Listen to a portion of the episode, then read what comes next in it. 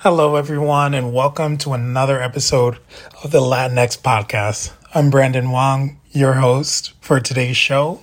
And today we're going to be talking about an extremely important issue um, that means a lot to many people within the Latinx community in general, and also has some implications globally.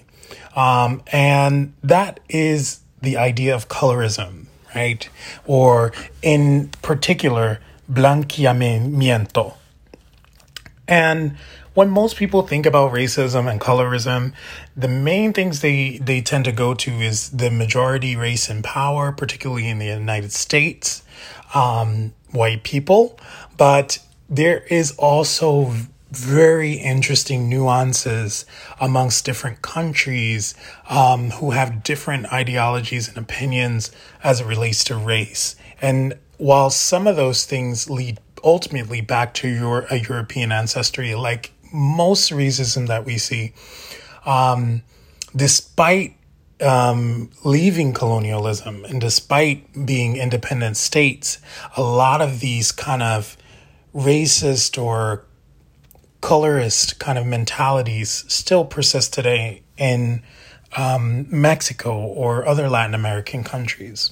Today, we're really going to focus on Mexico, and I have a great, uh, you know, great few segments of interview uh, segments with my friend um, Diego who is in Mexico City, um, and he's going to give us some perspectives on what he sees as racial tensions um, and some specific things that he's called out as a Mixteco Mexican in Mexico. But first, I want to talk a little bit about what blanqueamiento is. So, literally from definition, just looking it up on Google, you can clearly see blanqueamiento. Um, there's many different ways of saying it, but it's generally just whitening, right? And um, it's a social, political, and economic practice that is used in many post colonial countries in the Americas and Oceania to improve the race essentially. Um, the that topic we'll talk about a little bit mejorar la raza is very important in, in the in the Latin American community and it's commonly used and heard still today. But it's basically um, putting everything towards this kind of centralized appreciation of whiteness, right, in Latin America, and using that as a distinguishing characteristic to show how well off someone will be. Um, and of course, as as I mentioned in that definition, it's going to include economic status, social status, political status, and generally as it relates to the countries. And we'll see, you know, how that kind of relates as we um, go further into the interview segments that I have available with Diego. Um, so let's get right on in. And we'll start out with the first set. Now, starting off with our first little segment that I want to play for you guys, um, we will see that um, Diego breaks down um, the Mexican races, right? So just as in America, we have different races. The same applies for Latin American countries. So let's see what he's he has to tell us about the different races um, in Mexico. Y, México, el, la país de México, tiene cuántas razas y cuáles son las, las razas en México. Bueno, aquí hay personas blancas, hay personas morenas y hay personas que también se consideran como indígenas. Eh, aquí también tenemos extranjeros, también tenemos personas de otros lugares, como de, de Guatemala, de países del sur como Brasil, tenemos argentinos tenemos colombianos, he visto muchos colombianos últimamente. Tenemos también amigos de, que nos visitan de países como Perú, también de países de Venezuela, también he visto venezolanos. Y por supuesto, países de Estados Unidos, países que vienen de Estados Unidos, de otros países de Europa, incluso hemos visto aquí.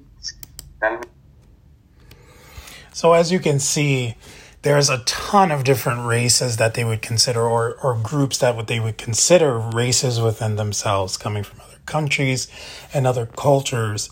Um, and we began to kind of see the basic structure there for how um, you know these kind of socialized groups or social class groups start to be born right?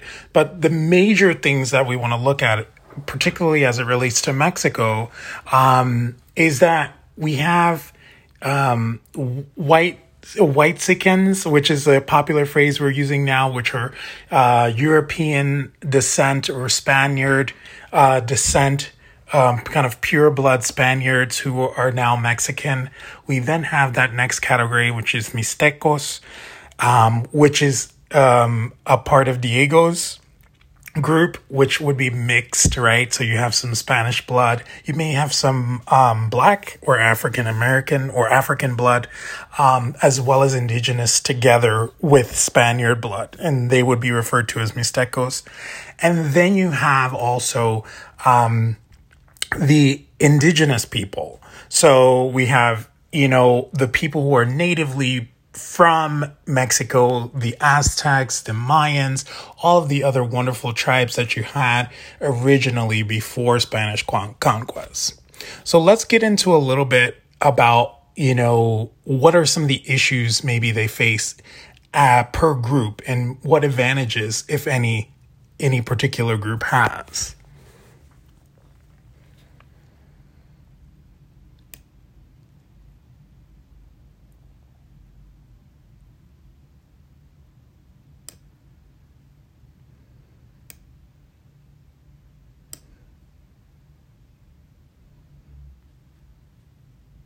¿Qué, eh, ¿Qué raza es más eh, exitosa en México?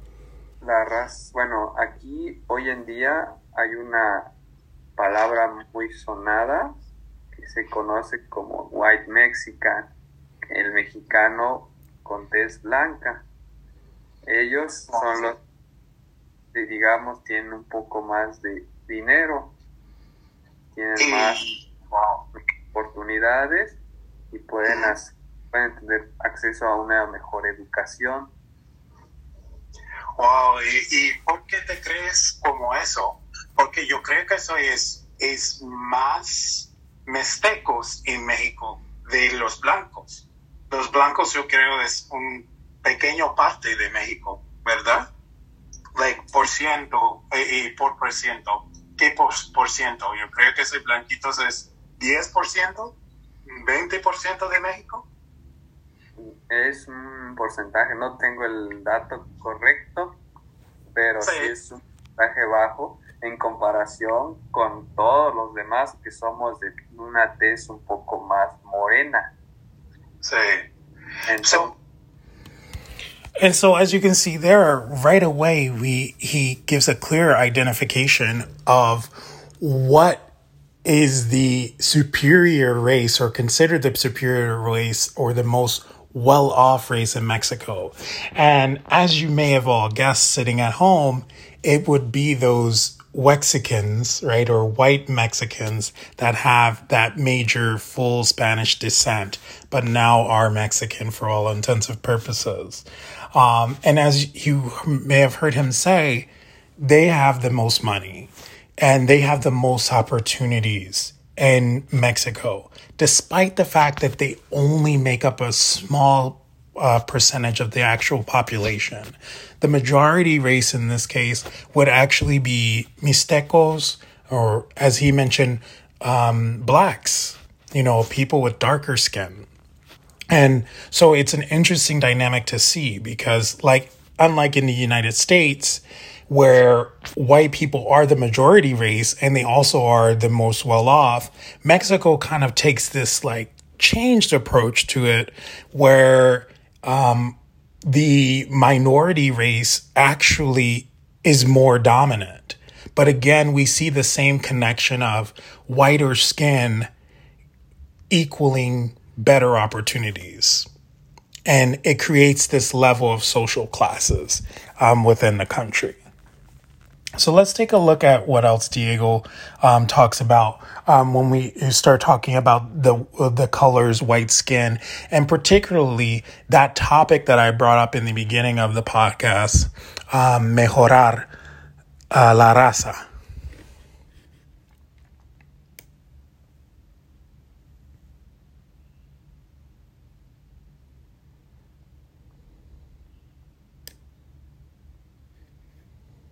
El jefe Ujú. de- Sí. es blanco. Solamente, like, uh, siempre, sie- siempre va blanco. Con No puede ver mestecos o chino. Here. Ajá. y, Wow. y, y todos los demás somos de tez morena. Y, el, y esto, y con esto, los demás lo ven diferente por ser blanco. Mm. Lo tienen acá. Aquí, si a ti te ven con otro color, te ponen aquí. Wow. So as you can see, again, we go into further clarification here, and we're he's Diego is expressing that again. Um, there's a standard and there's a specific really laid out level of where people are so you have the whites at the top and you couldn't see the video that we were doing on our zoom call because it's obviously through audio but he was forming out with his hands who's at the top you know, and it's basically white people and Mestecos and keep he keeps going down the list of the races with whites being at the top and getting the most services.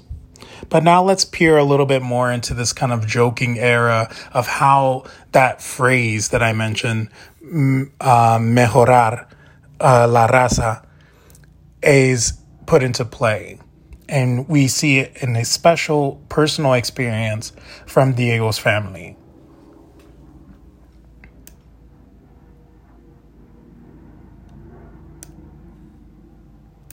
en México también tiene esta frase.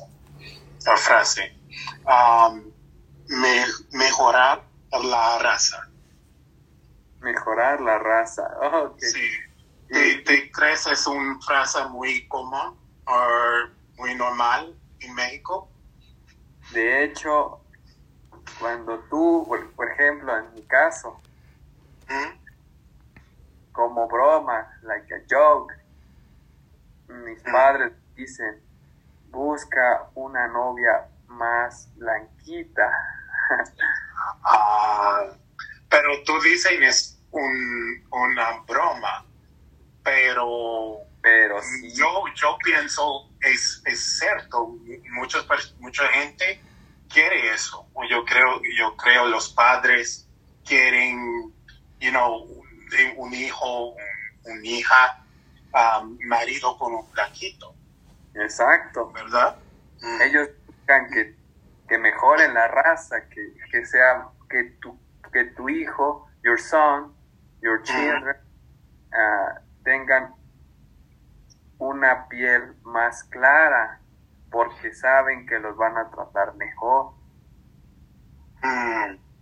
Y, y yo creo que eso es porque ellos pienso, y, y si tu hijo es más blanca, él, él pueden acceso más a oportunidad, eh, oportunidades en México, ¿sí?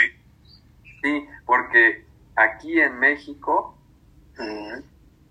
Te juzgan, te, te ven mucho como eres tez, sí, porque es lo que van a proyectar para, un- por ejemplo, por ejemplo, para trabajar. Si tú vienes con una camisa, una corbata, y a tu lado está otra persona con la misma camisa, la misma corbata, pero aparte es blanco y es más alto y aparte is a handsome boy, a, a- beautiful girl, ¿quién, ¿a quién crees que van a contratar?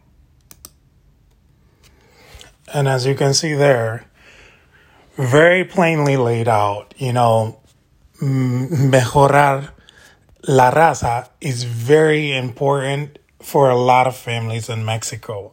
You know, even amongst the Mixteco branch of of of people as well.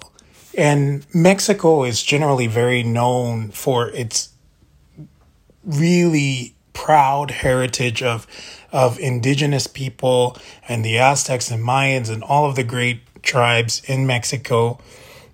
But even still then, you still at the same time have some minor levels of this blanqueamiento or this ability to really whiten the population. Simply because they see that services are better for people who are white or have fairer skin and they see that they fare a little bit better than the rest of the population um, even access to banking loans or business loans and cars buying houses um, what they see on television everything is kind of centered around this you know beautiful complex, you know, of of white being the best, right? And it's so unfortunate, but so similar to what we experience here. Um, and I just found it extremely interesting to kind of talk to Diego and kind of get his perspective on this as well and see how things are similar and at the same time a bit different.